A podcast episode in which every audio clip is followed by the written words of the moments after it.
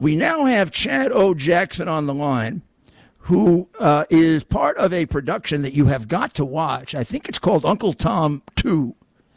And it's uh, Larry Elder, my good friend Larry Elder. You remember the first one, which I thought was one of the best things ever done about explaining what's going on in America. But let's have Ch- Chad. Are you there? Yeah, I'm here. Thank you for having me on, Rudy. Um, I actually met your son when Oh, I was met up in Andrew? New York. Yeah, I met him a, a year ago, and I was telling him about some of the things in the Well, movie tell me, before tell, it came t- tell out, us about it because I want everybody to see it. Yeah, he seemed a bit shocked about some of the things that I said, but Okay, I mean everything that I love to be shocked. everything in the film is absolutely 100% true. I think Larry and you know everybody else was a part of this project. Look, if Larry's a We're part of it, it's all true. right, right. We're You have to tell the me anything more than that. I mean, Larry's got got to have more integrity than. Uh, Absolutely. let's just leave it as as anybody. Yeah, so we're setting the record straight about our history, American history, Black history. Uh, Marxists, communists have uh, lied to Black Americans about our own history. These are the people who are, you know, running the narrative in journalism and our education system. And the whole idea is to separate Black people from America to make us feel like we are other than, like we're not wanted, all to mobilize us into a political army to destroy the country. And Yeah. So we, we set the record straight with this film. Um, we So how does it build has- on? How does it build on the first one? I'm, uh, uh, I mean, I'm. I mean, I've watched the first one a couple of times. I'm sure most of a lot of people that listen to me have probably watched it. But how does it build on the first one, which was uh, superior? Well, part two is superior to part one.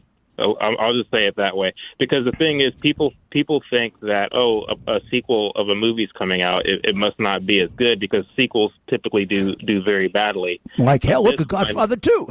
exactly, exactly. Part two is truly a movie that stands on its own. It goes deeper than part one. Uh, it, it yeah, a lot of people like it better. You know. Right. But I mean, I, I, I, no, I could see in watching that that there's a lot more. You you might have a three too. I mean, yeah, there's a lot more to be said. Uh, there's so much to be said that if you said it all at once, you'd confuse people. Right, absolutely. But we do it gracefully. We do it with, with malice towards Tell nobody. me what, what you think people would be surprised about the most. I think people will be surprised about the civil rights movement the most. The civil rights movement was a was a death blow to America. Uh, we were lied to. We were taken advantage of. There were certain heroes that were erected and before our very eyes who were Marxists or who at least had Marxist uh, uh, leanings.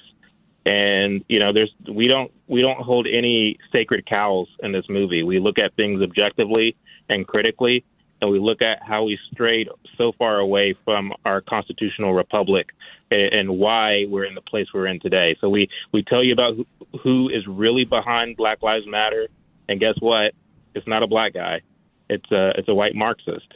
It's important for people to know these things, Yeah. so we're not No, that is so important. yeah, yeah, yeah. So we're not constantly falling prey to yet another social justice movement that seems like it's something that you should get behind, but in reality, it, it's it's causing us to. So how do people? How do more and more. people? How do people get the uh, the movie? So they look. All you're asking them to do, like I do, is listen to the other listen to the other side. If you have these uh, views affected by the Democrats, just listen to the other side. You can, if you want to reject it, reject it. So how do they? How do they get to to see it? You can watch Uncle Tom right now at UncleTom.com. You can also you can also watch it on uh, on SalemNow.com. Oh, right, Um, right. That's I saw yeah. some of it on sale. I'm going to watch the whole thing tonight. Yeah, and, and please do. And have and Larry on. to- If Larry's got time, I want him on next week. oh, he's yeah, I'm one of my sure heroes. pleased. okay. Yeah, I'm sure he'll be pleased. No, But no, yeah, no. He really is. I mean, he's. I also think you know, it, it might be hard to see this, but I feel sort of a connection with him. I went through this when I went after the mafia Mm, back yeah, in the '80s. I was accused of being anti-Italian. yeah. I was accused of being are- a self-hating Italian.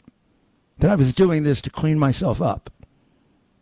That uh, that uh, I really hated Italians and didn't understand. That's why I was victimizing them and going after them particularly. I was only going after them because they killed a lot of people. I mean, that's why I did it. right, right. I mean, I'd gone after anybody else to kill that many people, but it's hard.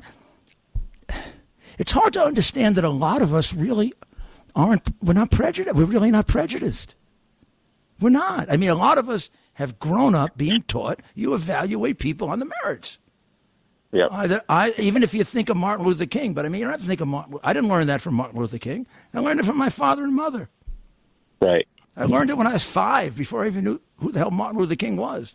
My, my, my father had Jewish friends. He had black friends. He had other friends. My father, my father actually was a sparring partner twice for Sugar Ray Robinson. Nice. So, I mean, I got to know black people. I got to know Jewish people. I got to know Italian people. I got to know Irish people. And I got to know there are a lot of really good ones and there are real, some real bums. right? Mm. Yeah, absolutely. But that's that's how they do it. They they try to take people like yourself, like Larry. They called Larry the white. The, what the they did to him when he ran for governor, they should go to hell for that. Exactly, exactly. And so they try to take, you know, honest, good people and make and call them bigots and racists and so on and so forth when all you're trying to do is preserve the integrity and the glory of America. They want to destroy America and they want to destroy everybody who gets in the way of allowing them to do that. And so that's why they're going to call you an Italian hater when you go after the mafia. That's why they're going to call Larry, you know, whatever they want to call him for making this movie. Well, Uncle we Tom to- is the is the old expression. I, don't- I, I don't. Is that still current? Is that still the thing that they No, do? they're If it, if doing it, it. They're still doing it on MSNBC, CNN, and the Ah, rest. yeah. They're still doing it to this very they do day. it to women too. Uh, minority. I, I mean, Nikki Haley and some of them were pointing that out. I mean, if an African American or, or or woman of color ends up being conservative, all of a sudden they start going after her like like she's a prostitute or something. but we got to start beating them at their own game. So thank you so yeah, much but for thank you, you and thank you. This is a wonderful, wonderful, and uh, I don't know that people realize how courageous it is to do this. It takes a certain amount of courage to do this, and well, Larry's got plenty of it, and, and you do too. Chad, it's wonderful. I'd love to meet you.